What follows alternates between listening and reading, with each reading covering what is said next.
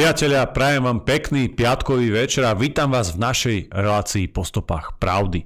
Dnes je tu so mnou ako technická podpora aj David Pavlik, ktorý vás všetkých pozdravuje a ktorý to tu celé kontroluje a manažuje. A taktiež je tu s nami aj náš pravidelný host, doktor Ľubo Hudio. Dobrý večer. Fakty a realita majú prednosť pred frázami a idiokraciou. A preto je tu naša vaša relácia po stopách pravdy. Dobre priateľa, teraz už David aj mierne opravil kameru, ja verím, že teraz je to už perfektné a aj podľa Davidovho umeleckého vkusu. Asi ste si všimli, že mám nový mikrofón, tak nie, nenašiel som ho na zemi, nedoniesol nám ho ani Santa Claus a ani som si ho neotvoril v nejakom náhodnom balíčku. Je to všetko vďaka vašej podpore, takže vám ďakujem. Dúfam a verím, že ten zvuk bude teraz lepší a kvalitnejší. Dobre, lebo čo máš nové, čo si zažil, čo si videl, predsa len minulý týždeň sme nevysielali, tak asi sa to nakopilo. Čo také ťa zaujalo? No, zaujalo ma e, rozhodnutie Facebooku, teda Mety, pokiaľ ide o moju Facebookovú stránku. Tu mám vlastne len od augusta. A teraz som sa dozvedel, že profil má problémy. Prečo má môj profil problémy? Pre nenávistný prejav. A bol tam odstranený príspevok zo 16. oktobra.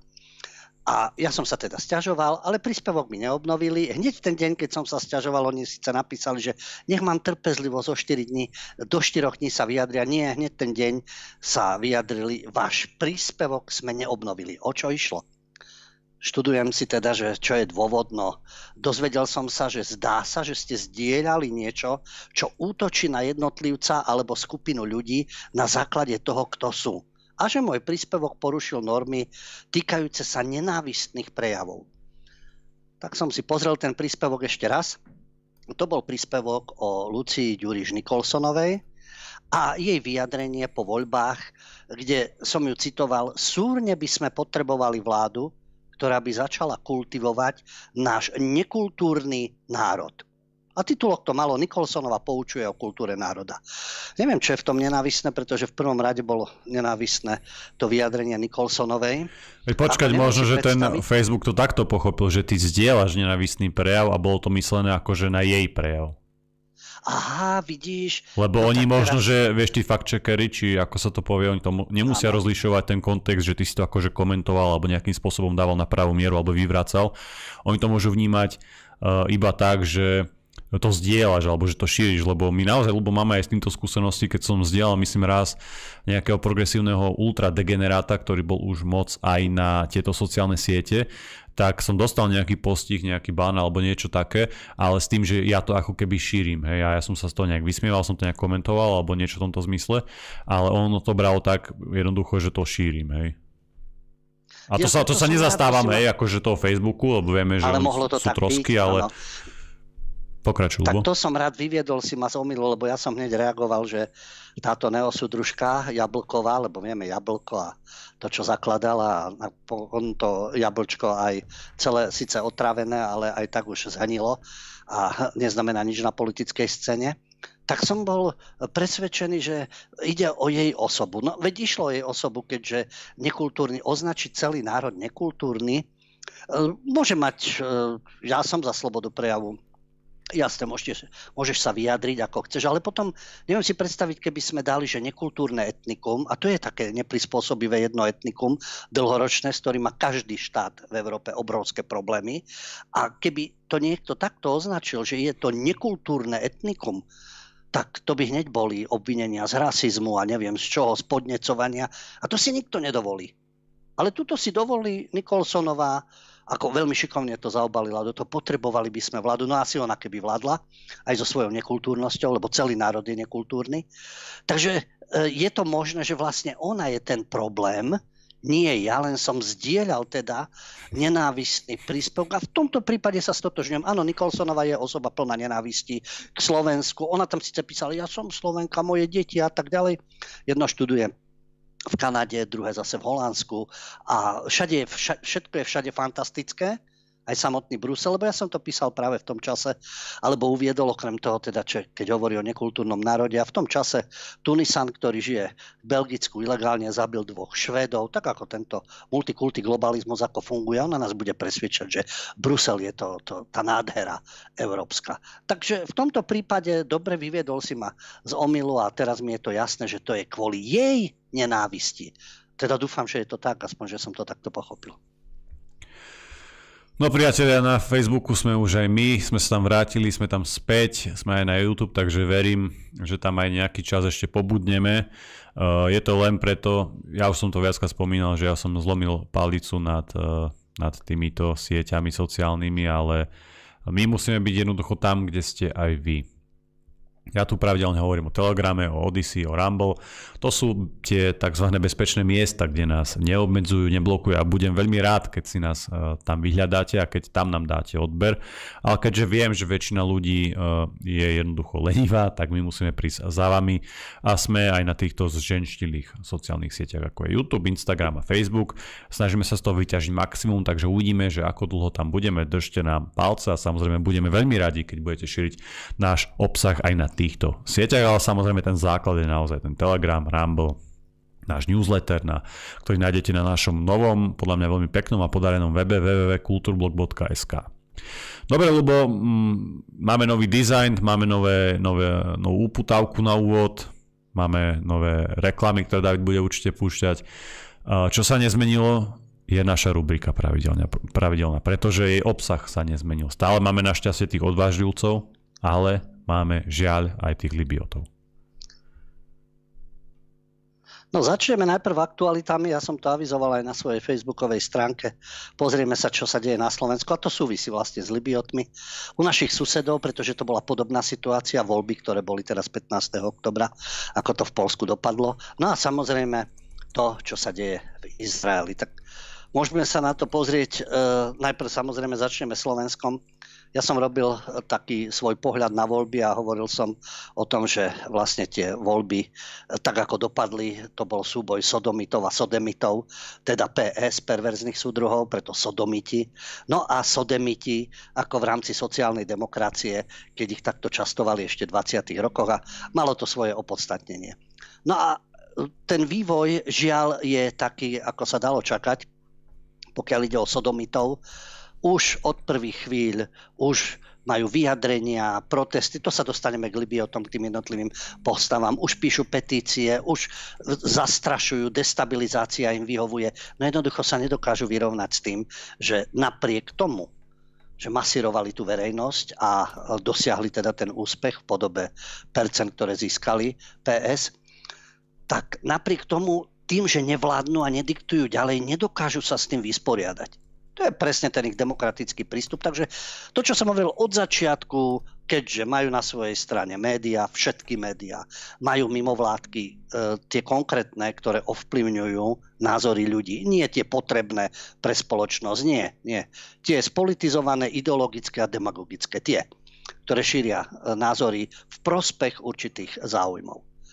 A pochopiteľne majú vycvičenú mládež, pretože celý školský systém tak to bohužiaľ na samostatnom Slovensku, veď preto sa budeme venovať aj univerzitám, kde by mala byť akademická sloboda, ako dnes to vyzerá. A nie len u nás, ale v podstate v európskom priestore a to, čo sa deje aj v Spojených štátoch, ako sa, ako sa uh, dá slobodne vyjadrovať na akademickej pôde. To všetko majú na svojej strane, takže od začiatku budú torpedovať akékoľvek úsilie.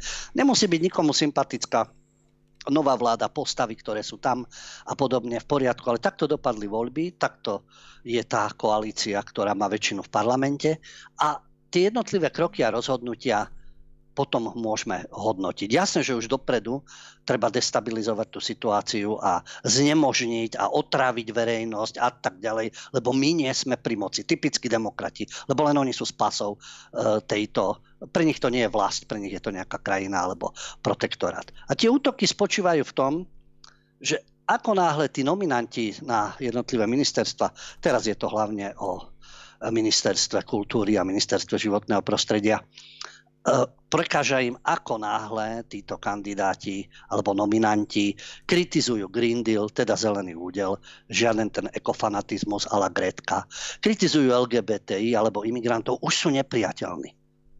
To je z ich pohľadu niečo nepredstaviteľné, lebo to nie sú ich kádre, to nie sú ich ľudia s ich názormi. A nedajú ani šancu iným názorom v praxi, lebo oni už vedia dopredu, že jedine keď sú oni pri moci, tak vtedy je to v prospech, v prospech v ich vnímaní protektorátu, Európy, sveta, univerza a tak ďalej. No a potom tu máme sodemitov, už to vlastne začalo. Uvidíme, či budú takto odolní a budú pokračovať ďalej, pretože sociálnu demokraciu začali už hneď na začiatku vydierať v rámci Európskeho parlamentu, vyradenia z frakcie socialistov, aj ich vyradili, Beňová a spol. E, v poriadku, už nie sú európskych socialistov, ale uvidíme, ako teda budú, bude pôsobiť ďalej aj e, sociálni demokratie, tým myslím aj hlas aj a hovorili o tom, že koniec s podporou Ukrajiny Nebudeme my v tomto vojnovom vláčiku a ďalej podporovať tieto konflikty a destabilizáciu a stavať sa na určitú stranu, lebo to niekomu v zahraničí vyhovuje. No ale v Európskom parlamente tento týždeň sa hlasovalo o podpore Ukrajine. Finančná podpora 50 miliárd a odpustenie dlhov, rôzne výhody samozrejme, pretože sú chránení a sú v tomto prípade vyvolení a geopoliticky potrební. No a sodemiti hlasovali všetci za. Takže na jednej strane niečo hovoria tu, ich najvyšší predstavitelia, a oni v Európskom parlamente zase hlasujú úplne inak. Aj tak im to nepomohlo.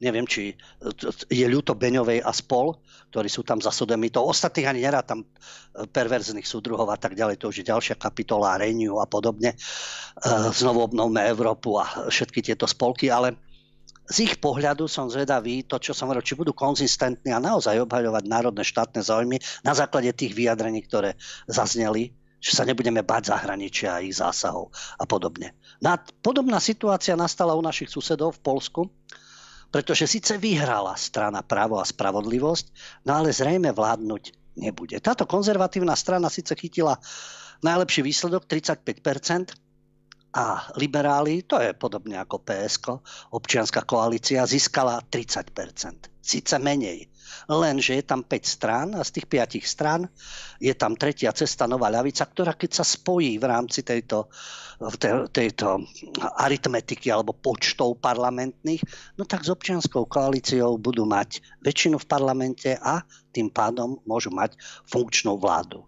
Poliaci sa rozhodovali a výrazne sa rozhodovali, pretože prišlo hlasovať 74% voličov, najviac od pádu komunizmu, takže išlo veľa. To je presne ten súboj, ktorý aj tu, globalisti, patrioti, alebo teda progresívci a identitári.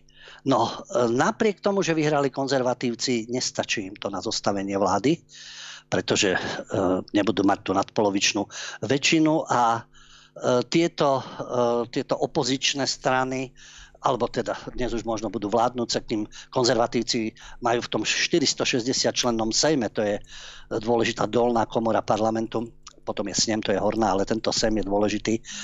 A tam majú len 194 poslancov a táto liberálna opozícia 248. Takže tie výsledky sú také, aké sú. Môžeme sa dohľadovať kampaň, kto bol ako spracovaný. Takto sú rozdelené štáty, takto sú rozdelené národy, takýto je súboj medzi teda jedným táborom, týmto neoliberálnym a konzervatívnym alebo tradicionalistickým alebo vlasteneckým v tomto zmysle. No a vidíte, takto je to aj v Polsku. Zdá sa, že teraz... Lebo počkaj, ja sa chcem opýtať ešte k tým sodemitom, teda k sociálnej demokracii smeru a k hlasu, predtým ako prejdeme na ďalšiu tému. Im to členstvo v tej, v tej frakcii úplne zrušili alebo pozastavili na nejakú, nazvime to, skúšobnú dobu, skúšobnú lehotu? No zatiaľ ich vylúčili, takže ako mož, určite, keď, keby zmenili politiku, to teda uvidíme, tak mm. samozrejme, že znovu budú vítaní. Momentálne sú práve pre, e, v súvislosti s Ukrajinou sú vylúčení, ale hovorím, na druhej strane hlasovali za všetko, čo chce Európsky parlament v záujme Ukrajiny a v záujme no, finančných však... záujmov a Veď ja nad tým rozmýšľam, že či to nie je iba že akože pozastavené dočasne, ako iba nejaké gesto, alebo ako taký výhražný prst, alebo či to už je úplne, že, že ich vyhodili. Tak vždy sa to dá zmeniť. Momentálne hmm. sú teda mimo frakcií, čo je e, z pohľadu fungovania Európskeho parlamentu dôležité, pretože ano. v rámci tých frakcií potom sa podielajú na tých návrhoch zákonov v tých výboroch, môžu presadzovať určitú legislatívu, majú väčší vplyv a tým pádom, ako už sú nezaradení, hlasujú, jasné, veď aj to je dôležité pri tom hlasovaní a môžete vystúpiť a upozorňovať na problémy, ale o tom to je, či verejnosť komu dá priestor. Takže to, čo si aj nazval taký varovný prst, ak budete toto robiť, tak my vás odstavíme.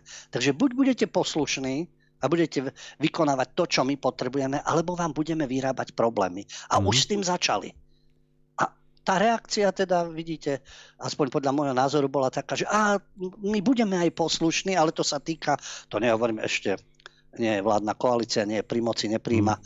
rozhodnutia, zákony a podobne, ale tento spolok v Európskom parlamente už dal najavo, aký je poslušný. No ale to je otázka Európskeho parlamentu a častokrát toho pokritectva, že niečo hovorím doma a niečo, niečo pácham v zahraničí alebo presadzujem v zahraničí.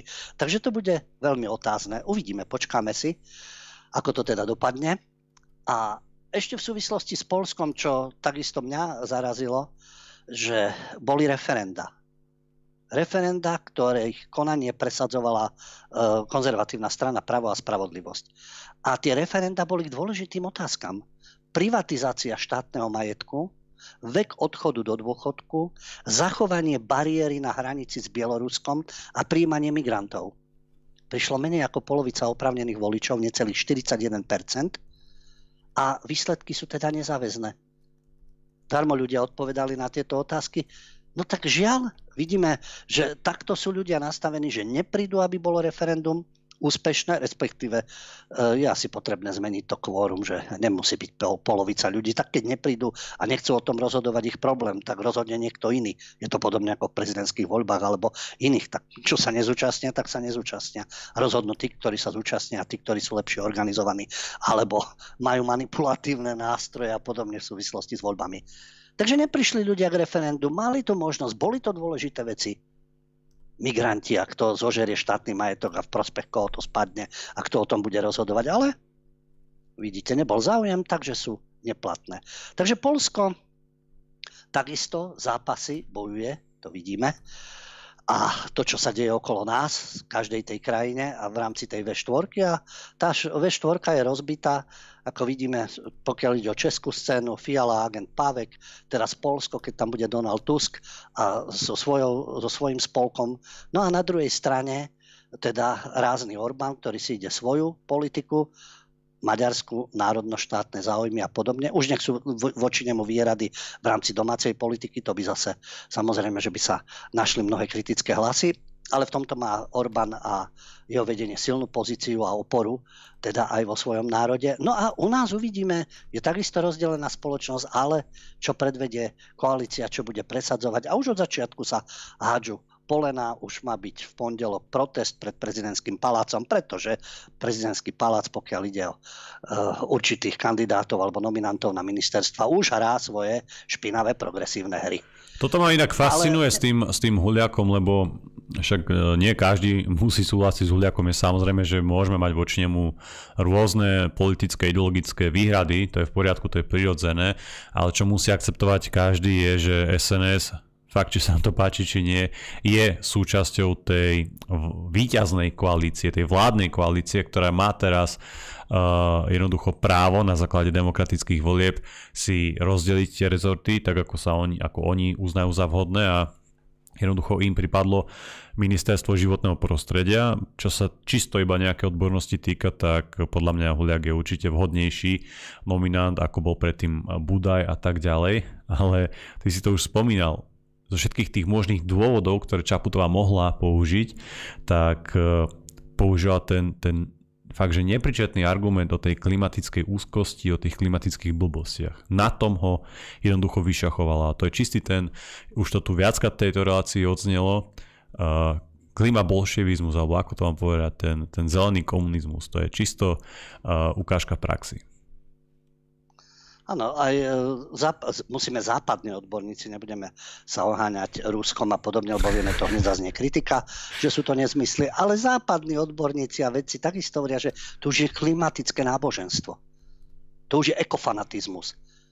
To nie je o tom, že e, pohrdáte životným prostredím, alebo je vám to ukradnuté a chcete zničiť všetky zdroje a nasledujúcim generáciám nič nezanechať. Nie, nie, tu je o adekvátnych riešeniach. Čo je reálne, čo nie je reálne, čo môžeme ovplyvniť, čo nemôžeme a aké kšefty sú za týmito ekoplánmi.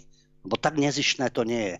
Ako naivná Gretka, čo e, rozpráva a vystupuje, to je jedna vec a e, rôzne iné zaujímavé skupiny a e, to, tá, ten klimaalarmizmus a podobne, to má svoje pozadie, pochopiteľne, a určité záujmy. Ale vrátime sa teda do sveta, potom sa znovu k Libii o tom vrátim, ale to, čo je teda aktuálne, to je takisto za našimi hranicami, veď tuto Viedeň však za hranicami a dom svätého Štefana a tie zhromaždenia obohacujúce okolo multikulty e, v dávoch a v masách a prevolajúce na slavu Hamasu. No áno, Izrael z hľadiska svojho vzniku štátu je permanentnej vojne od roku 1948 a môžu sa hľadať dôvody, lebo Židia sú takí, lebo Arabi sú takí, palestínčania. Fakt je tak, že permanentne vo vojne. Najnovšie e, udalosti, samozrejme, najnovšia vojna e, medzi Izraelom teda a palestínčanmi Hamasom, no ale ono to má svoj dosah. A čo je teda veľmi zaujímavé? Nie veľmi zaujímavé, skôr by som povedal, čo je tragické. Od začiatku, od začiatku to tzv. kruhy, e, kruhy ktoré boli nazývané tzv ultrapravicové, xenofóbne, extremistické a podobne, varovali pred tým, čo sa teraz deje. A vtedy rôzni títo ultraľavičiari a globalisti a svetoobčania, dnes progresívci, sa tvárili, že ten problém neexistuje a robili zo seba hlupákov a z nás robili hlupákov. O čo konkrétne ide? No máme Európu pomaly premenenú na kalifát každej tej západnej krajine je množstvo moslimov, ktorí nie sú tolerantní a kašľú na nejakú multikultúrnosť. To je otázka rozpinavosti, dominancie, dobíjania územia. Na to sú tie minarety, na to sú tie mešity, preto to Saudi financujú, Katar a všetky tieto spolky. A my sa tvárime, že nás to obohacuje. No nie my, Merkelová a spolky okolo nej, všelijakí piráti, všelijakí zelení, všelijakí progresívci, neomarxisti a podobne tento spolok. No a potom sa čudujú, že keď Hamas vyzve, to bolo 13. oktobra v piatok, na deň džihadu alebo teda Svetej vojny, a začne to v európskych metropolách vrieť a začnú útoky na synagógy a začnú sa tí ľudia zhromažďovať a prevolávať na slavu Palestíne a preklinať Izrael, no čuduj sa svete. Tak zmenili títo uh, slušní ľudia, zmenili Európu na kalifáty a teraz sa čudujú, koho tu máme. Ale čo mňa najviac zaráža, ako tu nebudeme robiť sudcu, lebo na jednej strane máme sionistickú lobby, ktorá ovplyvňuje dianie v Európe. Práve jej predstavitelia nás tu najviac viedli k tej tolerancii, ohľadu plnosti a k humanizmu a otváraniu hraníc a podobne.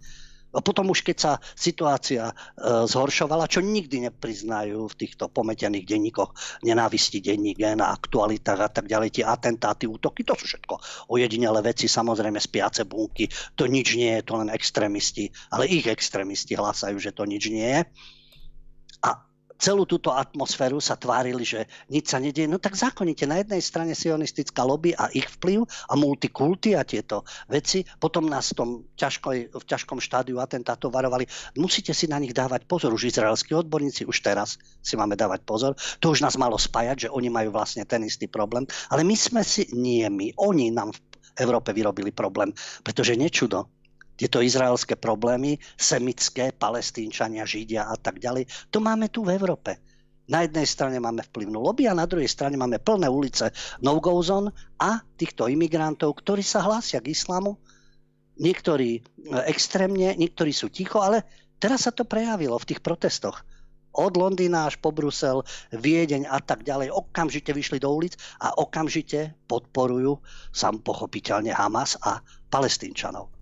Ale čo je na tom najzaujímavejšie? Henry Kissinger, veľký guru od 60. rokov, samozrejme americký politik, ktorý radil prezidentom a je to teda ako autorita pre globsekárov a podobných.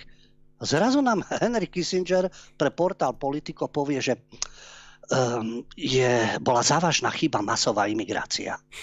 Kto ju podporoval, tú masovú imigráciu? Dobre, áno. Kto ju podporoval? Národné kruhy, patrioti, identitári? Nie tie krysy novinárske, tí prestitúti, ktorí podporujú čokoľvek, len rozbiť národný štát? títo podporovali a títo politici a tá prozápadná orientácia a tie choré ambasády so svojimi dúhovými zástavami a neviem akými zástavami, veď oni podporovali masovú imigráciu. Rôzne tieto mimovládky, ale v tomto duchu, ktorí zachraňujú, chodia lodičkami po stredozemnom mori, odmenujú sa navzájom. A teraz sa čudujú, čo sa deje na námestiach. A že sú útoky a že sú konflikty. Veď to bolo jasné.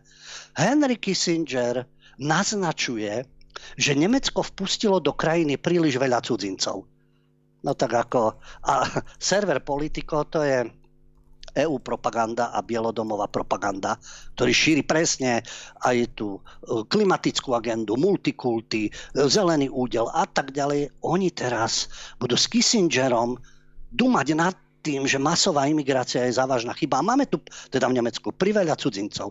Aby som citoval Henryho Kissingera v rozhovore s generálnym riaditeľom Axel Springer, to sú u nás pochopiteľne aktuality, tý, uh, aktuality SK, keď sa rozprával s, Mati, s Matiasom Dupfnerom pre Nemeckú Welt TV a uh, storočný už americký diplomat, väčšine živý už je pomaly jak Lenin, tento Kissinger a povedal, bola to vážna chyba pustiť dnu toľko ľudí úplne inej kultúry, náboženstva a konceptov, pretože to v každej krajine vytvára nátlakovú skupinu. Ja žasnem. Ja skutočne žasnem, čo dostáva zo seba storočný, storočný Kissinger, pretože on to vedel, jasné len. Oficiálne sa hovorilo niečo iné. Pretože toto už v 70. rokoch, v 70. rokoch mnohí európsky politici, populisti, extrémisti, ultrapravica... Ale Lubo, lepšie, lepšie neskoro ako, ako nikdy. To, na to upozorňovali. A aj teraz môžeš poukázať, že aspoň ten Henry Kissinger sa síce neskoro, ale predsa len uh, sa prebral, hoci tiež podľa môjho názoru je skôr pravdepodobnejšie, že to hovorí zase účelovo a s nejakým ďalším podprahovým možno cieľom, lebo ja, nie som si istý, ja že to myslí vážne. No, e, ako skonštatoval ten stav, má hmm. pravdu, absolútne. Tak tomto áno. Má pravdu, ale keby to, keby to hovoril v 70. rokoch a varoval nás, vážení, nerobte túto chybu. Merkelová tára nezmyslí. Už Helmut Kohl, a čo bol teda kancelár zjednotiteľ Nemecka, a pričom on má e, nevestu, Turkyňu, alebo zaťa Turka, neviem, niekoho v rodine má, niekto z jeho detičiek si zobral, Turka, Turkyňu, a hovoril, že Turkov je tu už veľa, že musíme s tým niečo robiť. A to, to hovoril wow. začiatkom 90. rokov. Teraz to už teda zaznieva. A tuto do nekonečná sme sa tvárili, veď naši sú to slniečkári, a slušno ľudia a podobne. Čo vy máte za problém s imigrantami? Veď na Slovensku ani nie sú, no nie, lebo však utekajú na západ, tam sú iné zdroje, pochopiteľne. A dnes sa to v plnej miere prejavuje, tento ich prínos. No a už na záver si len dajme takéto pokritectvo, ktoré tu existuje, pretože e, narratívom je podporujeme Izrael. Jasné, podporujeme Izrael. To nie je ospravedlňovanie islámu, Hamasu a tak ďalej, ale je na to iný pohľad, prečo je ten problém. No je ten problém, lebo je to postavené tam na vojne. Aj celý Izrael, aj e, spôsob existencie toho štátu a podobne. No samozrejme, arabské reakcie, pretože jedni aj druhí majú v sebe tú, čo som teda rozprával aj v inom príspevku, majú v sebe tú tendenciu diktovať, určovať, odmietať kompromisy, mať navrh ideologicky, nábožensky, svojim prístupom, no tak sa nečudujeme, že sa to deje. Ale máme to v Európe a dalo sa tomu zabraniť. Ale teraz sa vinníci priznávať nebudú. Takže je zaujímavé, že hovoríme o okupačnej mocnosti. Hmm. Tá kritika, ktorá zaznieva voči Izraelu. Okupačná možnosť, ale mocnosť. A hovoríme, aspoň v médiách, nie my hovoríme, médiá hlavného prúdu a tá propaganda, ruskí okupanti izraelskí okupanti sú dobrí, ruskí okupanti sú zlí. Podľa oficiálnych, lebo vysia všade izraelské zástavy. No všade. Žiaľ, v Českej republike tam hneď nabehli, ako úplne aktívne. Včera ukrajinské, dnes izraelské. Prečo nie palestinské? Prečo nie palestinské? Veď Palestína je ohrozovaná. Palestínčania. Áno, oni síce začali vojnu, ale čo sa deje od 48. To sa dostaneme postupne aj v univerzitách. Takže palestínčania nie, samozrejme, čiže na strane Izraela sme. A potom je tu ďalší problém, ktorý je v pozadí a to je Azerbajdžan a Arménsko. Armeni sú vraždení. Azerbajdžan vtrhol do Náhorného Karabachu v 2020. v 2023. Či tu nemáme arménske zástavy? 10 tisíce ľudí na úteku, stovky mŕtvych. Ale samozrejme Azerbajdžan podporovaný Tureckom, členská krajina NATO, kamaráti, nie? Sme rodina v NATO. Oni podporujú Azerbajdžan. A navyše to pokritectvo. Európska únia, Európska komisia, už po útoku, ktorý bol v 2020 kde Azerbajdžan teda si tam čistil náhodný Karabach Arménov a likvidoval ich. Arméni to považujú za ďalšiu genocidu. Komisia podpisovala memorandum o porozumení medzi EÚ a Azerbajdžanom a o strategickom partnerstve, pretože v rámci energetiky je cieľ zdvojnásobiť dovoz azerbajdžanského zemného plynu do Európskej únie do roku 2027. Takže Azerbajdžan nám teraz vyhovuje však. Nehovoriac o tom, že Ankara, Turecko a opäť moslimská karta, ale členská krajina NATO poskytovali, Azerbajdžanu vojenskú podporu už v 2020 a vyslali sírskych islamistov, aby bojovali na strane Azerbajdžanu. To sú tie hry, ktoré tento, tento eh, západný štýl rozohrával už v Bosne a rozohrával s Kosovom. Takže Prečo nie arménske zastavy? Prečo nie palestínske zastavy? Prečo nie srbské zastavy? Lebo nevyhovujú. Lebo geopoliticky vyhovujú určité národy, určité krajiny, kto, na ktorých strane my máme teda stáť a podporovať ich a podobne. No e, o tomto porozumení a kultúre, ktoré predstavuje aj Európska únia, keď podpísali s Azerbajdžanom tú memorandum o porozumení, čo už bolo po vojne v 2020. A počas tej boli Armeni mučení, prenasledovaní, boli ničené kresťanské kultúrne pamiatky a arménske. A to bolo v poriadku. To nebol problém. Takže tu nejde o to, na koho strane chcete stať, či na strane Ukrajiny, Ruska, Arménska, Azerbajdžanu, Palestínčanov, Izraela. Ale to pokritectvo, aká hra sa hra a sa tlačí cez médiá, cez tých šašov z Európskej komisie, čo sa tam im klaňajú všetkým tým bruselským postavičkám. Oni majú aké princípy a zásady? Čo sa presadzuje? Aké špinavosti tu rozohrávajú? A toto naivné stádo im tu verí a vešia zástavky a podobne. O tom je tá veľká politika. No a dostávame sa k našim libiotom. Však libioti, liberálni, užitoční, idioti, hneď od prvých chvíľ nastúpili sociologičky Ďarfášová, Radičová, s nimi herečka, diplomatka Vašáriová, Nikolsonova ďalšia naposledy. Hneď okamžite útočia nekultúrny národ, problémy obrovské, nedôstojná vláda, voľby ako dopadli, lebo nemajú svojich PSK-rov pri moci. Nať, ten už bývalý minister obrany, ten už blúznil, že po vymenovaní nových ministrov budú 100 tisíce ľudí v uliciach a už spúšťajú kampaň, už útočia, hovoriac o novinároch samozrejme, z tej veľkej trojky denník N Aktuality SK a SME. A nariekajú nad tým, čo tu bude. Slnko vyšlo, áno, 1. oktobra vyšlo a odchod z krajiny a čo by tieto figurky, jak Ďarfašova, Radičova, Vašáriova, Nikolsonova, Nať, čo by oni znamenali pre, pre Boha v zahraničí? Bola ich Harvard? Bola ich Yale? Princeton. Nie, oni sú potrební tu. Nikde inde by nič neznamenali. To, že Radičovej chvíľu umožnili, ja neviem, či chvíľku v Oxforde šaškovala jeden semester, to je odmena. Slúžiš si naša slúštička, dáme ti odmenu a jasne, určite si všetci študenti odtedy pamätajú a majú odložené poznámky vo svojich tabletoch, čo múdre im povedala. Nie, oni sú potrební tu. Tu, na to rozoštvávanie, na to presadzovanie určitých zámerov, cieľov, na ten nárek ako plačky, hneď teraz. No nechyba Hvorecký ďalší v tejto zostave, týchto libiotov, pochopiteľne, ktorý samozrejme kritizuje to, čo som hovoril na začiatku, akákoľvek, akékoľvek výhrady k migračnej kríze, akékoľvek výhrady k LGBTI, akékoľvek výhrady k istambulskému dohovoru, ten človek je okamžite nepriateľný. A už nás spisovateľ Hvorecký, ďalšia slúštička Bruselu, Washingtonu a týchto spolkov, ten nám bude teda vysvetľovať, že koho, aká vláda má byť, kto má mať aké skúsenosti, len nech majú ich správne názory.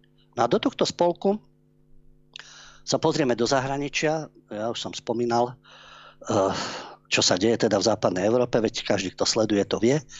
A v súvislosti s vojnou v Izraeli, a to sú tie útoky, samozrejme zhromaždenia tých imigrantov alebo už druhej, tretej generácie z arabských krajín a prejavy antisemitizmu a tak ďalej, tak teraz sa Libioti zamysleli, uvádzam e, média Bild, ktorý konštatuje, že e, v Nemecku sú ľudia zrejme z prostredia migrantov, zrejme, samozrejme, E, asi Islandiania tam sú na tých námestiach, alebo Katalánci, alebo Eskimáci z Grónska to sú. E, Inuiti a podobne, ktorí oslavujú barbarské teroristické činy v Izraeli a neboja sa schvaľovať útoky Hamasu, a že je zrejme, že teroristi z Hamasu majú v našej krajine svojich sympatizantov a priaznivcov. To teraz zistili v Nemecku. Určite, určite to sú tí miestni Nemci, tí blondiaci, Hans ano. a tak ďalej. No. Jasné, lebo oni v tých mešitách, hmm. tam sa učili láske k ostatným a k multikulti a pozitívne veci, ktoré sú v Koráne, lebo oni vyťahnú to, čo je potrebné. Títo vítači, títo slniečkári, títo PSkári, jasné, majú v žalúdku kresťanstvo, Bibliu, ale dobre, pochopiteľne. Len keby tak preštudovali aj Talmud alebo Korán a nielen povyťahovali niečo a jedno je pre nich e, katoliban, ale že oni sú progaliban a sionist, sionistickí fašisti, to je v poriadku. Takže takto médium dospelo k tomu, že jej, u nás v Nemecku sú ľudia, ktorí schvaľujú útoky islamské, samozrejme, a šíria nenávisť voči Židom a podobne. No veď na tom je to postavené v Izraeli a v tých arabských krajinách. Veď to je väčší súboj týchto, týchto semických bratov, nebratov, čo sa týka judaizmu a islamu. A ďalšia odborníčka, to je Susan Šrterová, to je etnologička a riaditeľka výskumného centra globálneho islamu na Goetheho univerzite. Vorecky tiež pracuje v Goetheho inštitúte tu na Slovensku, ďalší odborníci, ktorá teda zistila, že máme obrovský problém, lebo do Nemecka sme vpustili 100 tisíce ľudí s antisemickým pohľadom na svet. Čo očakávali od islamistov? Čo očakávali od tých mešit? Čo očakávali, že to financujú Saudi a Katar? To, že saudské špičky spolupracujú s USA, s Izraelom a tak ďalej. Ale v tých mešitách tí radikálni kazatelia, veď tí, tí šíria to slovo Allahovo a ovládnutie priestoru a neveriaci a tak ďalej. Veď oni s tou náboženskou neznášanlivosťou žijú od začiatku až do dnešných dní. Katoliban je vedľa toho len slabý odvar, veď to vidíme v praxi, ako to vyzerá. No a táto etnologička, odborníčka Susan Šreterová Libiotka e, dospela k názoru, že oni s tou neľudskou ideológiou vyrastali v krajinách, odkiaľ prišli. A veď samozrejme, veď oni si z tých krajín nesú oni neodmietajú tradície, oni neodmietajú svoju identitu, oni neodmietajú svoje e, rodinné väzby v tom, čo boli vychovávaní. V tomto pretrváva druhá, tretia generácia, nenávidia Židov, bielých Európanov, jednoducho uznávajú len seba. A Šrterová sa čuduje. No tak už mi povedzte, čo to je za za li, mozog libiotky. No je, bohužiaľ. A tí sú v tých ústavoch a eh, v tej, v tej na, a, na akademickej pôde a tárajú tieto nezmysly, odtrhnuté od reality. Ale skonštatovala to, čo je faktom, aj na univerzitách iných, že importovaný antisemitizmus bol v Nemecku dlho ľahčovaný a relativizovaný. Ľavicové kruhy ho presadzovali opisovaním Izraela ako údajného štátu apartheidu a svojimi rečami o osadníckom kolonializme. Akými údajnými, akými rečami? Je to štát apartheidu. A osady, to je kolonializmus. To je prístup nad ľudí, pochopiteľne. Ono, títo sionisti, ktorí sú u nás, alebo sionfašisti, a to sú v kultúre, v umení, novinári, oni to tak nahlas nepovedia, ale v súkromí vám povedia, pozrite sa na palestínčanov, akí sú neschopní, tie kibuce tam, tí ľudia majú výsledky, dokážu obrobiť tú pôdu a no jednoducho to prirovnávajú tak, ako u nás vyzerajú hmm. cigánske osady. Takže u nás je to rasizmus, poukazovať na to, ako žijú cigánske spoločenstva. Nie všetci, samozrejme, ale značná časť. Značná časť. A keď sa to povie o palestínčanoch, tak to je v poriadku oni si to zaslúžia, lebo sú takí, akí sú. A títo osadníci sú teda lepší. Tento dvojaký meter, to je neuveriteľné. Akože u nás budete hovoriť niečo iné a u vás v Izraeli zase iné. Určitú časť ľudí podceňujete, poukazujete na ich nedostatky, ale u nás sa tvárite, že tak potom aj palestinský problém je problém izraelskej spoločnosti, väčšinovej spoločnosti a ich prístupu. Však. No a tuto je zhrozená etnologička, že to sa deje na univerzitách. Áno, na univerzitách sú neoliberáli, neomarxisti, tí tam pôsobia, jasné. Jedni kritizujú Izrael, ďalší zase pracujú pre jeho lobby, ľavicové kruhy. Veď to bolo všetko známe a to sa deje od 60. rokov, čo budeme teda hovoriť uh, v hlavnej téme. Ale čo ma zaujalo na tejto expertke, keď sa vyjadrila, že to je to spojenectvo medzi Nemeckom a Blízkym východom, pretože už v dobe nacizmu spolupracovali palestínsky islamisti s nacistami. No ja neviem, či etnologička má všetko naštudované, ale NSDAP spolupracovala aj so sionistami. Aj nacistickí predstavitelia tam boli. Sionisti totiž mali záujem, aby sa Židia vysťahovali do Svetej Zeme. Aj z Neme. To bolo na začiatku, jasné. Ale stretávali sa na to, existujú dôkazy historické, ako predstavitelia NSDAP boli v Izraeli a so sionistami. Potom to samozrejme skončilo, ale tie snahy tu boli. Dobre, už keď vyháňate Židov z Tretej ríše, tak pekne do Palestíny. Pekne. Budujeme Izrael a na tom spolupracovali. Takže áno, boli jednotky SS, kde boli islamisti, pochopiteľne divízia Hanžára a tak ďalej. E, v jednotkách SS boli aj islamisti albánsky a boli aj Ukrajinci, bol ktokoľvek, aj Estonci, ktokoľvek. Takže nie len s islamistami, spolupráca bola aj so sionistami na začiatku Tretej ríše.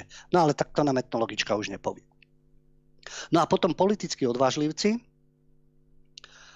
vzhľadom na, na ten čas, e, zaujala ma jedna odvážna novinárka, ktorá pôsobí e, v denníku Štandard, Dana Vitálošová, ktorá sama seba opisuje, že bola súčasťou progresívnej bubliny, kedysi sama seba definuje ako dlhoročnú feministku, kedy si súčasť progresívnej bubliny.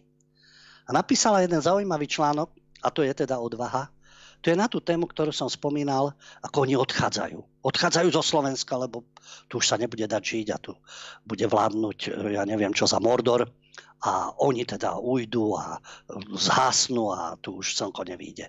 No a práve ona píše o tom, že tie výhražky emigráciou, ak vládu nepostaví progresívne Slovensko, to nie je naše špecifikum. A spomína aj to, ako oni vlastne označujú Slovensko ako Slovensko, Jamahíria, to používa Kovačič Hanzelová. Tak nech sa vysťahuje do reálnej Jamahírie, potom zistí, čo to je. Ale e, svojho času som videl nápisy aj z Hulensko, to zase feťáci si takto predstavujú. Takže Slovensko, z Hulensko, Džamahíria a tak ďalej.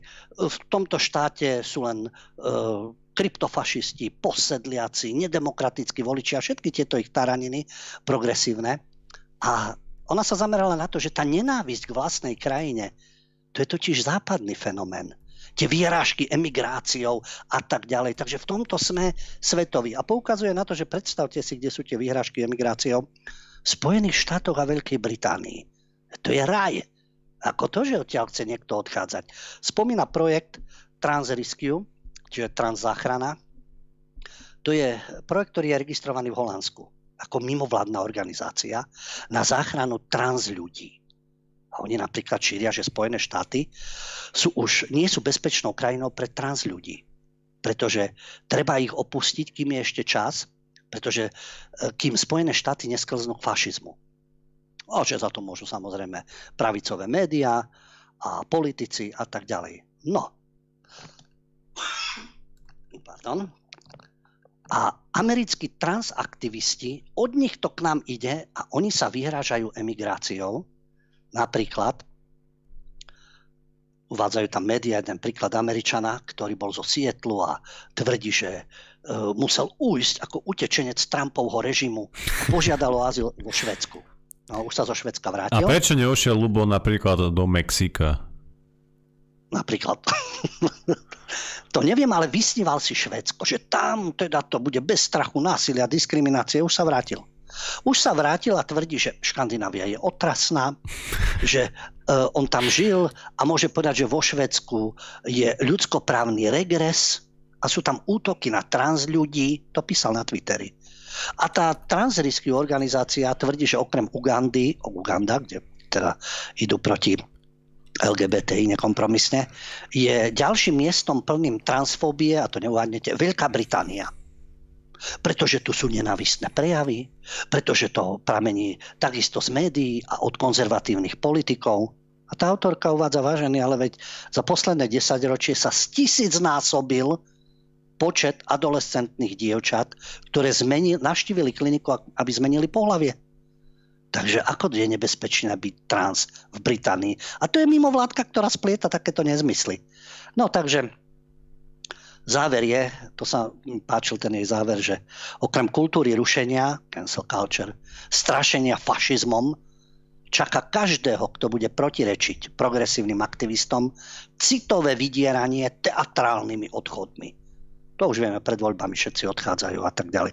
Ešte stále sú tu, aj keď hmm. online, alebo čo Arpi Šoltes a podobne, kam už oni odchádzajú. Votova ide sa vyplakať nejakému jazeru v zahraničí, ale štvať, písať budú naďalej. Ale ten Arpi, Arpi naozaj ale fyzicky sa presunul do inej krajiny, do iného štátu. Sice stále je v tom našom verejnom priestore aktívny, lebo veď vysiela, ty si to spomenul, ale aspoň on teda dodržal e, slovo a odišiel. A škoda, Ale že ho nenasledovali ostatní. No, Tí po, ostatní nie, no. Jasné.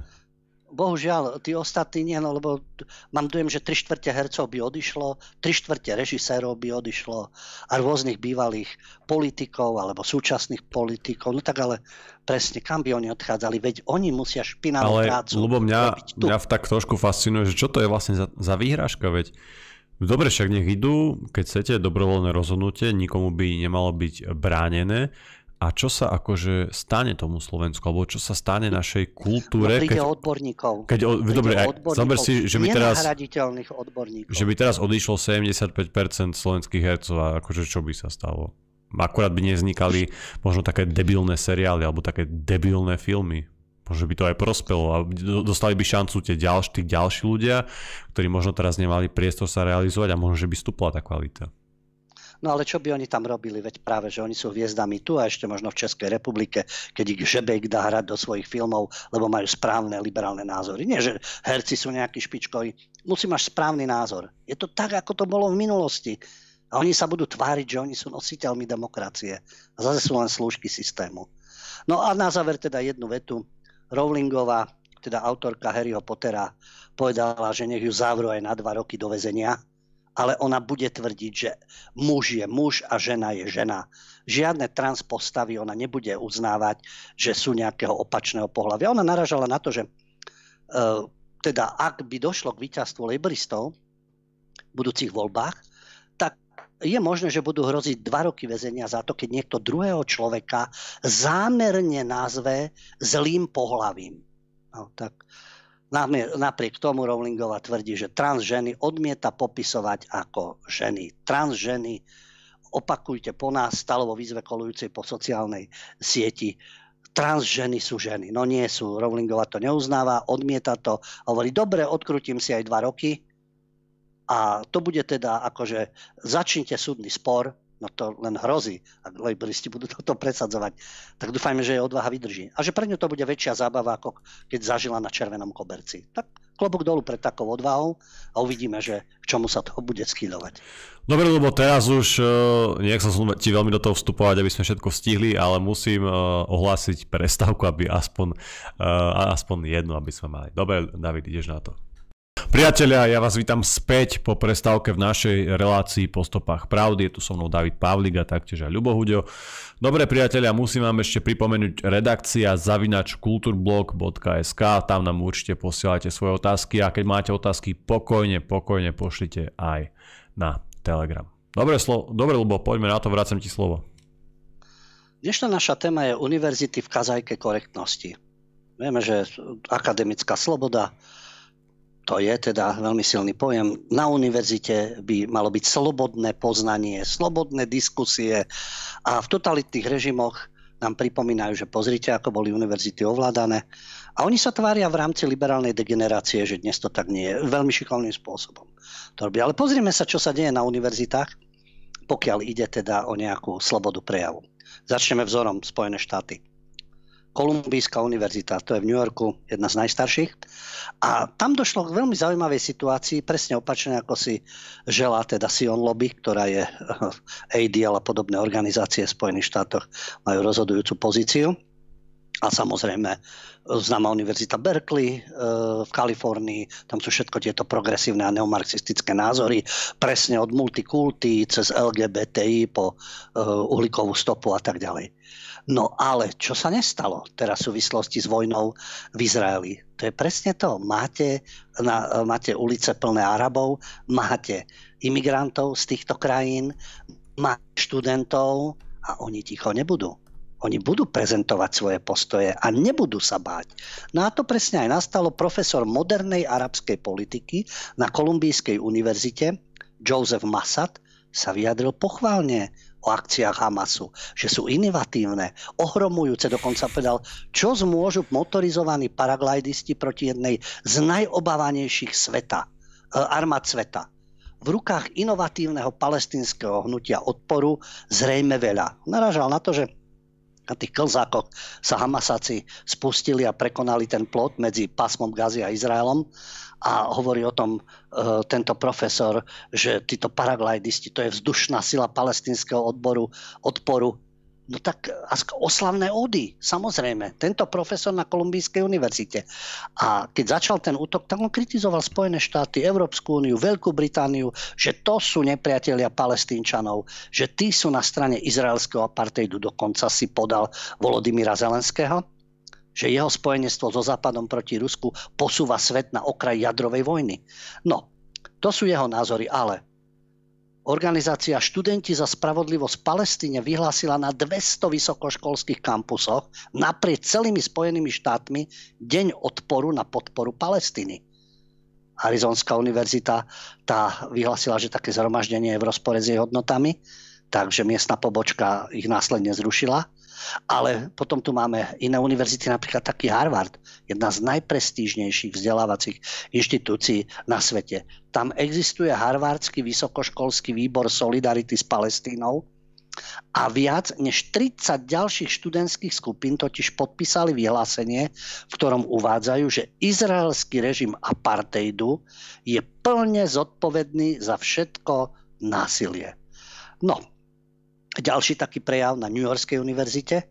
Tam zase prezidentka Univerzitnej študentskej advokátskej komory Rina Workmanová napísala, že Izrael nesie plnú zodpovednosť za tieto obrovské straty na, na životoch. A že režim štátom posveteného násilia vytvoril podmienky, ktoré si vynutili vzdor. Neodsúdim palestinský odpor. Toto zaznieva na amerických univerzitách. No ale ten, kto platí, ten rozhoduje. Názorná ukážka Harvard americký miliardár a správca hedžových fondov Bill Ackman daroval Harvardu viac ako 50 miliónov dolárov v priebehu rokov, mnohých rokov. A vyhlásil, že generálni riaditeľia spoločnosti, lebo firmy majú proizraelské stanovisko, chcú vedieť, kto podpísal toto vyhlásenie, aby vedeli, koho nemajú zamestnať, aj keď neumyselne. No takže takto to je pekne. Môžeš si ty povedať názor, ale pozor pozor, aký názor si povieš, potom nedostaneš prácu, lebo vo firmách si dajú pozor. Je to otázka samozrejme na akademickej pôde.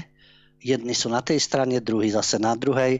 Ako to máte či v prípade vojny v Jugoslavii, či v prípade vojny na Ukrajine. Ale na tých univerzitách je stále ten jeden jediný správny názor. Tam sa nepolemizuje o týchto veciach. Vyvesí sa ukro zástava, vyvesí sa dúhová zástava, vyvesí sa izraelská zástava, nediskutuje sa. Prečo? Tomu sa dostaneme ešte jedna ukážka. A to sa dostaneme na Slovenskej univerzite. O čom sa môže diskutovať, o čom nie. Ale ďalšia taká ukážka americkej slobody, podľa toho, aký máte názor na univerzitách. A to je kalifornský profesor histórie David Richardson, ktorý bol suspendovaný, pretože na pôdu školy si doniesol tzv. anti čokoládovú tyčinku, kde na obale boli zámena on-ona. No a tohto profesora Richardsona samozrejme univerzita suspendovala, pretože vytvára nepriateľské pracovné prostredie na základe pohľavia. O čo išlo? On mal tú tyčinku, kde je on, ona napísané, čokoládovú tyčinku A on si to priniesol ako desiatu na deň otvorených dverí a mal to položené na stole. Jeden zamestnanec bol pohoršený tou tyčinkou a snažil sa vyvolať konfrontáciu. Nikto iný, okrem tohto jedného vouk provokatéra, ale o niekoľko dní prišiel e, školný strážnik, ako to je na univerzite, majú tieto funkcie. Prišiel za týmto profesorom až domov a doručil mu oznámenie o suspendácii. Škola mu zablokovala pracovný mail, zakázala mu vstup do areálu a to bolo pred mhm. koncom semestra. Hoci na univerzite pôsobí 30 ročia, bol rešpektovaný vedením, študentami a tak ďalej, ale len do doby, a to začalo pred niekoľkými rokmi, začala škola presadzovať transrodovú ideológiu, on sa tomu bránil. Dokonca ho poslali na školenie o diverzite pretože jeden zo zamestnancov ho obvinil, že posmešne používa rôzne tie zámena rodové. A čo je najväčší paradox? Že ten profesor je gay, homosexuál, queer a tak ďalej. Takže stačí, že sa prejaví nejako a má odlišný názor na transrodový cirkus a už je, už je problém. No a tu, sa, tu vzniká tá atmosféra v, slo, v slobodnom svete. On sám hovorí, že niektorí jeho kolegovia s ním súhlasia, ale povedali mu to v súkromí pretože sa to boja povedať náhlas na verejnosti. Ako ľudia sa boja.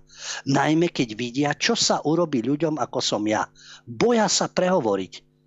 No. On má, dnes, e, má 59 rokov, tento profesor, a tvrdí, že ani vo sne ho nenapadlo, že by odlišný názor spôsobil to, že ho suspendujú a snažia sa ho vyhodiť zo školy a podobne a robia mu naprotiveň. Hovoríme o slobodnom svete. Hovoríme o univerzitách, o akademickej pôde. A prejdeme na Slovensko. Právnická fakulta Univerzity Komenského. Čo sa také hrozné stalo? Je teraz okolo toho škandál.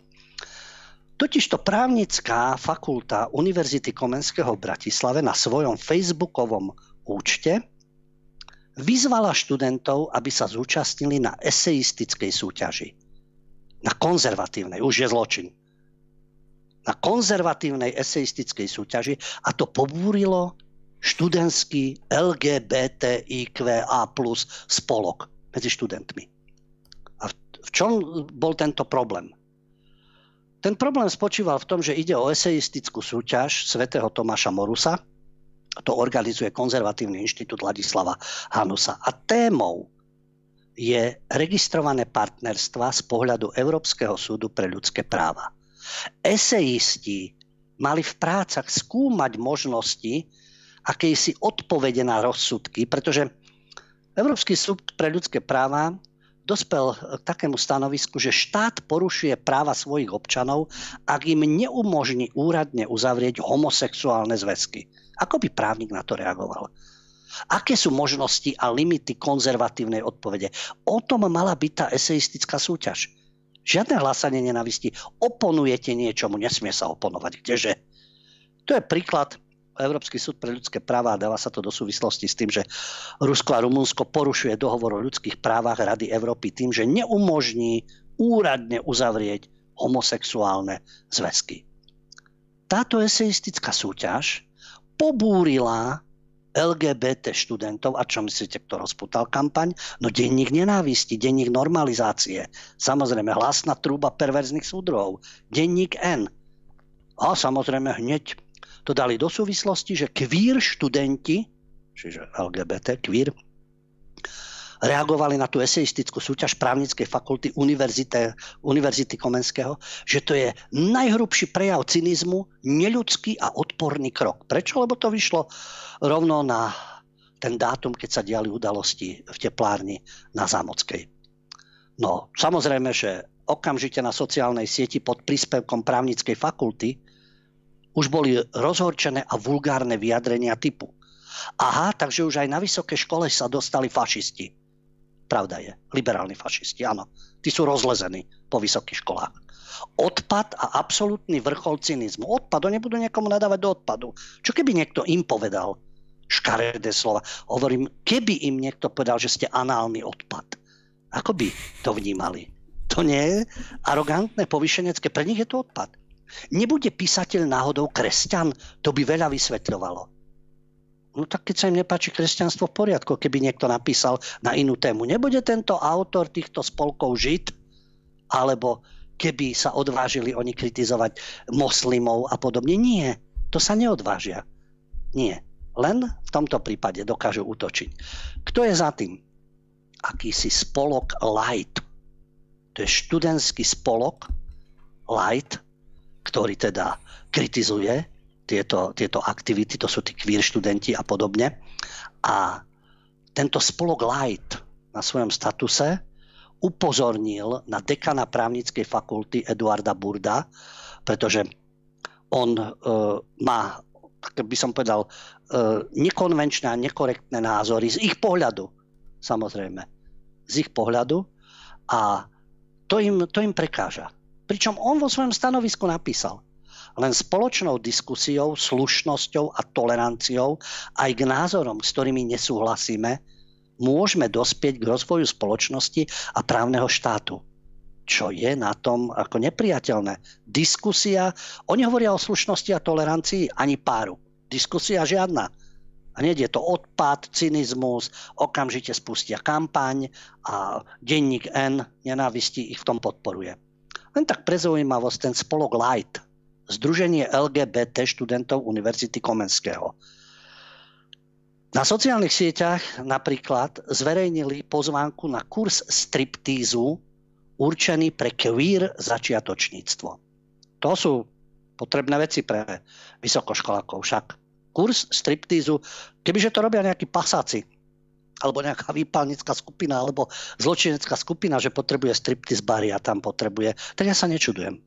Ale spolok Light, Združenie LGBT študentov, Striptease. No, e, opäť v marci zasa e, spôsobili incident, bol nejaký 5-dňový Light Queer Festival a na chodbe budovy Filozofickej fakulty na Gondovej ulici v Bratislave, Alma Mater, tiež som tam študoval, a tí, ktorí ste študovali, tak asi nikdy sme také niečo nezažili. Nová doba samozrejme. Takže tam na chodbe bránili novinárovi denníka Postoj odísť.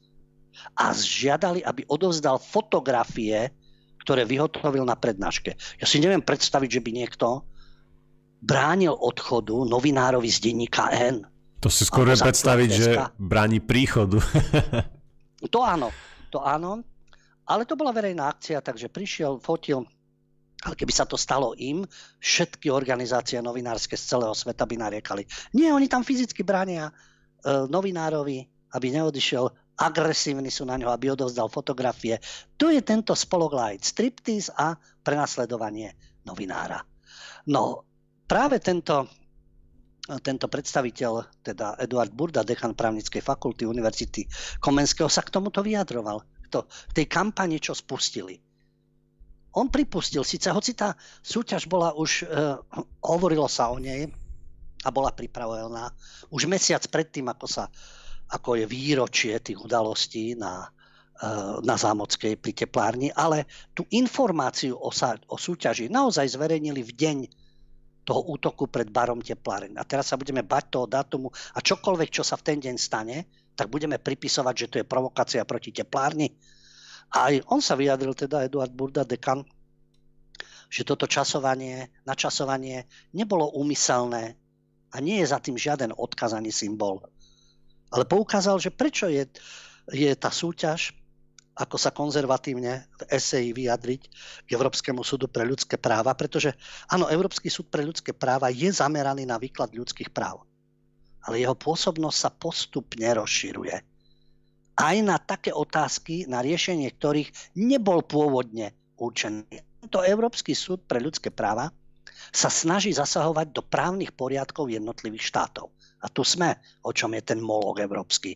Ako diktovať. Im to vyhovuje tým, tým ktorí slúžia teda tomuto e, systému centralizácie európskej moci prísluhovači rôzne a vidíte títo študenti, ktorým vyhovuje táto agenda. Ja neviem, tak heterosexuálni študenti si tiež založia niečo a budú kritizovať, ak tam budú queer akcie a podobne. Nie, lebo títo majú teraz návrh. A to je akademická pôda.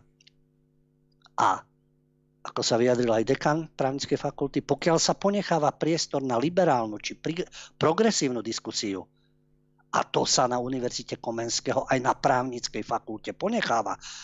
To zase klobúk dolu, to je odvaha od dekana právnickej fakulty Univerzity hmm. Komenského Eduarda Burdu, ktorý to povie na rovinu. Áno, liberálna a progresívna diskusia.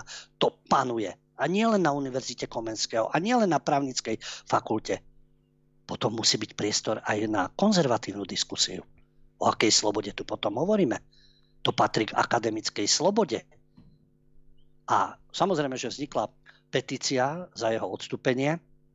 Jasné, veď oni, oni kádrujú, oni diktujú, oni určujú, kto môže prednášať, kto nie, kto môže byť, kto nemôže byť. No a jasné, že teraz sa sústredili na dekana a napísali petíciu a samozrejme, že treba ho, treba v tomto zmysle odborne zlikvidovať. A on sa teda vyjadril k tomu, že nie, neodstúpi na základe žiadnych tlakov. Nie, pretože tým by potvrdil víťazstvo obmedzovania slobody prejavu. Aj napriek tomu, že ho kritizovali v mailoch e, jeho univerzitní kolegovia, tí vedia, čo je trendy samozrejme. A tá petícia, ktorá je za jeho odvolanie, podpísalo ju 137 ľudí. Ten cirkus vyrobilo samozrejme denník N. Samozrejme. A kritika vlastne teraz akejkoľvek e, agendy, ktorá sa týka LGBT, bude neľudská, ohavná a tak ďalej. Čiže nastúpili progresívni cenzory. Nastúpili a chcú ovládnuť akademickú pôdu. A dobre to vystihol Eduard Burda, dekan, keď si klado, kladie otázku, a kto sú títo extremistickí krikľúni? Liberáli, progresívci? Alebo len ľudia, ktorí sa zaštiťujú liberálnymi a progresívnymi myšlienkami, ale v skutočnosti ich živí len nenávisť ako taká. A maskujú to tým, že z nenávisti obvinujú všetkých naokolo. Vystižné. Oni si môžu dávať nálepku liberáli, preto oni keď penia liberálny fašizmus, oxymoron, Veď tak sa správate. Čo vy môžete vyčítať fašistom? Vy ste fašisti. Svojím spôsobom, uh, by som povedal, tým, čo vyčítajú oni fašizmu, to presne v praxi robia. Len ešte nemajú absolútnu moc. Akí progresívci. Veď to je návrat. To, čo stále zdôrazňujem, tí, ktorí to prežili na vlastnej koži, ale veď z histórii sa dá všetko zistiť. Čo panovalo na univerzitách v 50. rokoch? Čo stvárali zväzáci? Dnes máme kvír študentov, lajty a podobne. To nie sú novodobí zväzáci. Veď slobodná diskusia, ty máš taký názor, ja mám iný názor, poďme diskutovať, argumentovať. A nie hneď odstraníme človeka, hneď nech je odvolaný, niečo také nás uráža a tak ďalej ale to je proces, ktorý má svoje korene. Ktorý začal na západe a pekne pokračuje ku nám. A kde sú jeho korene? Tie korene sú už v 60. rokoch. Známa postava, nemecký komunista Rudolf Dučke, viedol tieto študentské nepokoje v 60. rokoch, tedy boli nadšení Maom a tak ďalej, kultúrna revolúcia. Vlastne tom 68. na západe bola tzv. kultúrna revolúcia štýle maoistov a podobne, neomarxizmu. No a Rudy Dučke ako jeden z týchto, z týchto predstaviteľov vlastne prevzal Gramčiho koncept. Gramči bol marxistický filozof. Sedel e, za Mussoliniho vo väznici a už tam rozvíjal myšlienku dlhého pochodu inštitúciami. On hovoril o školách pochod inštitúciami, čiže ovládnutie. On to vtedy e, dával e, v takej súvislosti, že mali by sa v školách teda viesť deti k tomu, alebo ľud, alebo vzdelávanie by mali viesť k tomu, aby sa šírila myšlienka mieru. Pekné. Samozrejme, pekné.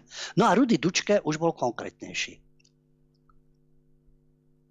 Už hovoril o tom, že propagácia komunizmu a v tom musí zohrať významnú úlohu univerzita. Povedzme si neomarxizmus a podobne. Pretože oni vtedy v tom 68. vlastne kapitalizmus nie, Sovietský zväz tiež nie tento, ale nejaká ich forma marxizmu a vtedy mali blízko teda k Číne a k týmto uznávali Che Guevaru. Ale Che Guevara je osobitná kapitola, ale oni sa teda týmto hrdili Maom, Che a chceli zvrhnúť kapitalizmus za nejakú túto revolúciu v tomto duchu. No a pokračovali v tým, že sa snažili ovplyvniť myslenie. A to postupne, postupne frankfurtská škola, tento spolok, až to prišlo do štádia v 80.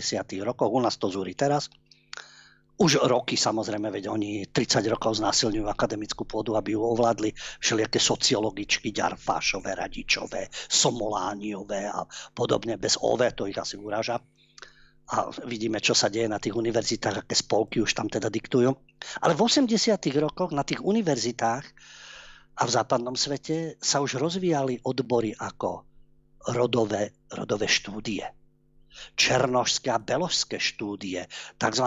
postkoloniálne štúdie, čiže vina belochov na utláčanie všetkých ostatných. Potom štúdia postihnutých, handicapovaných. Celý problém je v tom, že diskutovať môžeme o čomkoľvek o historických faktoch, o ideológiách a podobne, o myšlienkových nejakých e, postupoch a e, hypotézach a teóriách a skúsenostiach a tak ďalej. Ale oni postupne z týchto svojich odborov, a to tu vidíme, e, už či sa vyjadria poslanci, píšu novinári alebo nejaký prednášajúci z akademickej pôdy príde do médií a začne písať a rečniť alebo propagujú sa jeho knihy podobne, že sa to začína stávať ideológiou ideológiou a na to majú tých aktivistov, ktorí sa politicky, spoločensky angažujú, ako napríklad spolok Light, queer študentov, ktorý teraz útočí na súťaž v eseji na vyjadrenia o rozhodnutiach Európskeho súdu pre ľudské práva, respektíve ako možno oponovať. No a tam sa začalo presadzovať v rámci týchto odborov a v rámci tejto ideológie rôzni autory, noví, nie klasici, klasici to sú starí bieli muži, tí už nemajú čo povedať. Od antického Grecka až po Shakespearea to všetko vyhodíme. Ale moderní autori hlavne musia mať neeurópsky pôvod nejakú menšinovú sexuálnu orientáciu, správny progresívny svetonázor. No a už od začiatku 21. storočia vlastne už je ten pochod univerzitami. Už to ide. A univerzita predsa mala byť o tom, hovoríme o západných univerzitách, svetových univerzitách, ale takisto e, v prípade Univerzity Komenského, veď univerzita má byť v prvom rade o tom, že sa usilujeme o slobodné poznanie. Slobodné poznanie, nie ideologicky určené nejakým spolkom študentov s priazneným denníkom, financovaných z krásnych peňazí, z krásnych v tom zmysle, že krásne slúžia určitým záujmom a určitej ideológii, a takto v podstate dostávajú univerzity do kazajky. Do kazajky politickej korektnosti. Dobre priatelia, toto bola veľmi poučná čas, najmä myslím ten pochod inštitúciami. Ono je to známe už tí, ktorí nasledujete, pravidelne viete, že sme sa už o tom bavili a samozrejme riešili to aj ľudia pred nami, predtým ako vôbec nejaký kultúrblok vznikol, pretože je to starší koncept, veď Lubo to teraz vysvetlil, od koho to pochádza. Ale tie dôsledky na západe sú už dlhodobé, dlhšie a u nás to práve teraz je asi na tom svojom vrchole. Samozrejme úplne iná situácia bola v tých 90. rokoch, to vieš o tom asi viac ty, keď pádol teda ten starý režim a vytvorilo sa na chvíľu také vákuum a vtedy naozaj aj na, aj na univerzitách prednášali fakt, že národovci alebo naozaj fakt veľké kapacity. A potom postupne a postupne a postupne tým, že asi zrejme na to nikto nedával pozor alebo nikto to nekontroloval, sa tam dostali takýto, takéto živly a práve oni dokazujú, že ten pochod inštitú, inštitúciami je reálny aj v našom prostredí, že aj u nás, v našich zemepisných šírkach, na tom našom malom peknom Slovensku uh, sa dá niečo také zrealizovať a realizuje sa to pomerne úspešne. Ten Burda a tí ďalší, možno pár tých akademikov ešte je, ktorí sú alebo predstavujú nejaké tie prirodzené prekážky pri tom pochode inštitúciami, tak uvidíme, že čo prinesie staronová vláda, hovorím staro, lebo tí ľudia tu už vládli predtým a vládli dosť dlho. Aj za ich vládli sa, vlády sa tento pochod udial, dial sa, takže uvidíme, že ako to dopadne, ako to bude vyzerať. Pozerám na otázky, ale neviem nič nájsť. Tak asi všetko viete. Lubo, povedz na záver nejaký vtip alebo niečo. Povedz... Vtip, vtip, nemám nejaký vtip povedz, po ruke, rád by som... Progresívny vtip nejaký progre- nejaký progresívny presne, aby náhodou sme nemali problém s profilom a s nenavisnými prejavmi, ale e, nič progresívny mi nenapadá, ale ja by som na záver ešte e, pozitívnu vec a to sú odvážni. Tak na to sa tešíme. Sa Pozitívne veci sú super. Daj, dáme ešte dvoch odvážlivcov, ale jasné, že potom si za to nesú následky, takže, ale klobúk dolu, že sú odvážni ilustrátor, uh, skôr karikaturista, Steve Bell. Steve Bell 40 rokov pracoval pre britský denník The Guardian. Teraz ho vyrazili. Prerušili s ním spoluprácu. Čoho sa dopustil? No nakreslil karikatúru izraelského premiéra Benjamina Netanyahua. Hmm. Bola označená za antisemickú. Na tej karikatúre je Netanyahu v boxerských rukaviciach a snaží sa skalpelom, v tých rukaviciach má skalpel a snaží sa na svojom bruchu vyrezať kus kože v tvare pásma gazy. A tam je text, obyvateľia gazy, teraz vypadnite. No ale vedenie denníka Guardian odmietlo túto kresbu zverejniť, pretože v nej vidí súvislosť, a teraz sa hodí Shakespeare, Shakespeareovská postava v hre Kupec Benácky. Tam je židovský úžerník. Shylock. Shylock, áno. No a ten kupec Benácky, Shylock, žiada od dlžníka, aby si vyrezal libru mesa, to je okolo pol kila, z vlastného tela, pokiaľ nesplatí včas dlh. Som úžerník, neplatíš, vyrežeš si pol kila mesa z vlastného tela. No a on na tento spôsob vlastne, teda oni to takto vnímajú, ako Netanyahu si zase odrezáva teda kus kože v tvare pásma gazy a odtiaľ všetci vypadnete. Takže oni to vnímali ako antisemitizmus a skončili. 40 rokov nakresli ženu karikatúru nevhodnú, lebo keby nakreslil, ja neviem, niekoho z Hamasu alebo na štýl proizraelský, asi by to bolo všetko v poriadku. No ale nakreslíš Netanyahu a nevhodne, a tuto je vidieť ďalší sloboda prejavu, ako sa trasú, už hľadajú súvislosti, aha, Shakespeare, Sherlock a podobne. No.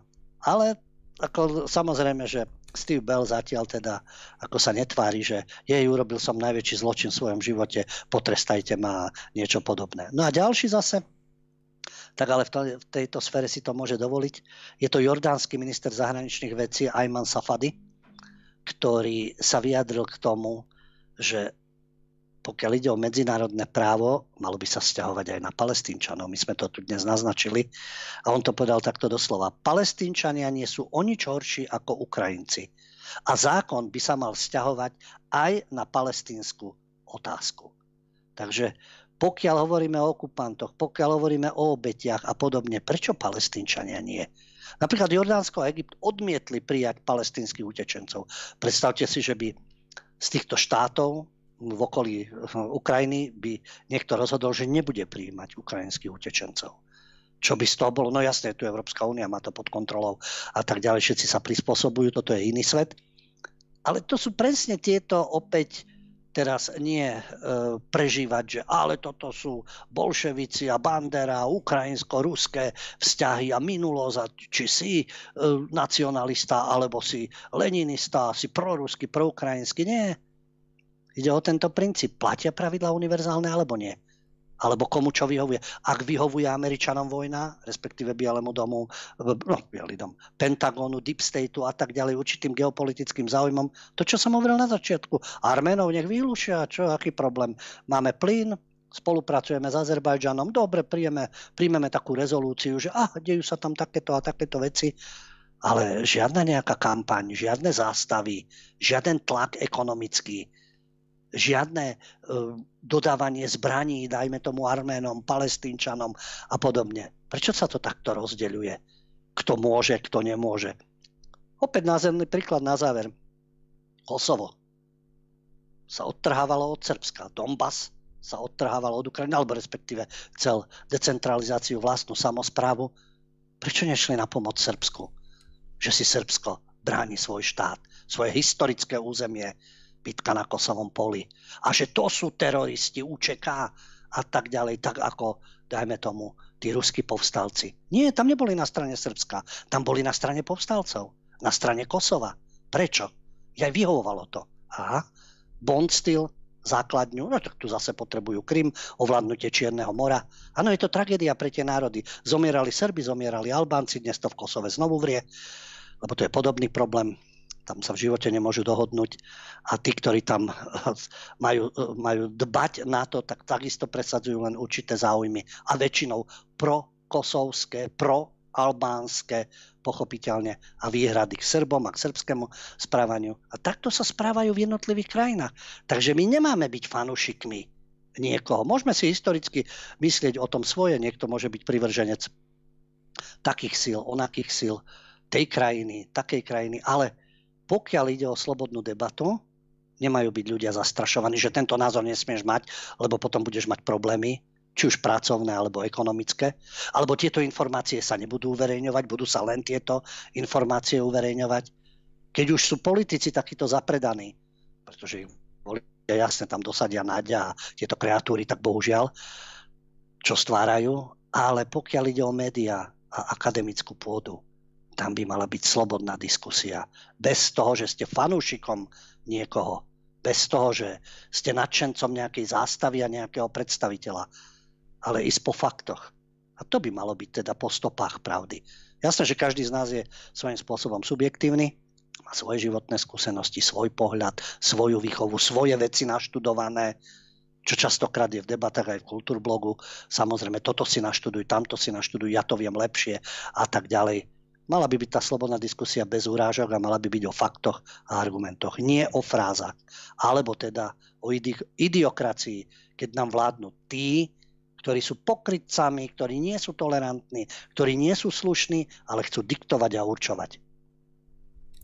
Ja na záver dodám, že aj s tým Shylockom v hre Kúpec Benátsky to dopadlo dobre.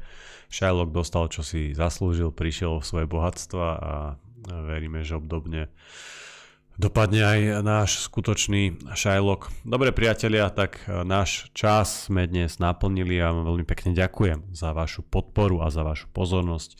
Dnes tu so mnou bol David Pavlik, ktorý sa s vami taktiež lúči a aj Ľubo Huďo. Ďakujem vám za pozornosť, vám chlapci tradične za spoluprácu. No a znovu sa počujeme o týždeň, budúci piatok po stopách pravdy. Príjemný víkend, dovidenia, do počutia. Priatelia, lúčim sa s vami a ja. Cvičte, študujte, športujte, vzdelávajte sa, posúvajte sa ďalej, vždy myslíte samostatne a kriticky. Overujte si mainstream alternatívu, ale určite aj nás v Kultúrblogu. Prajem vám dobrú noc.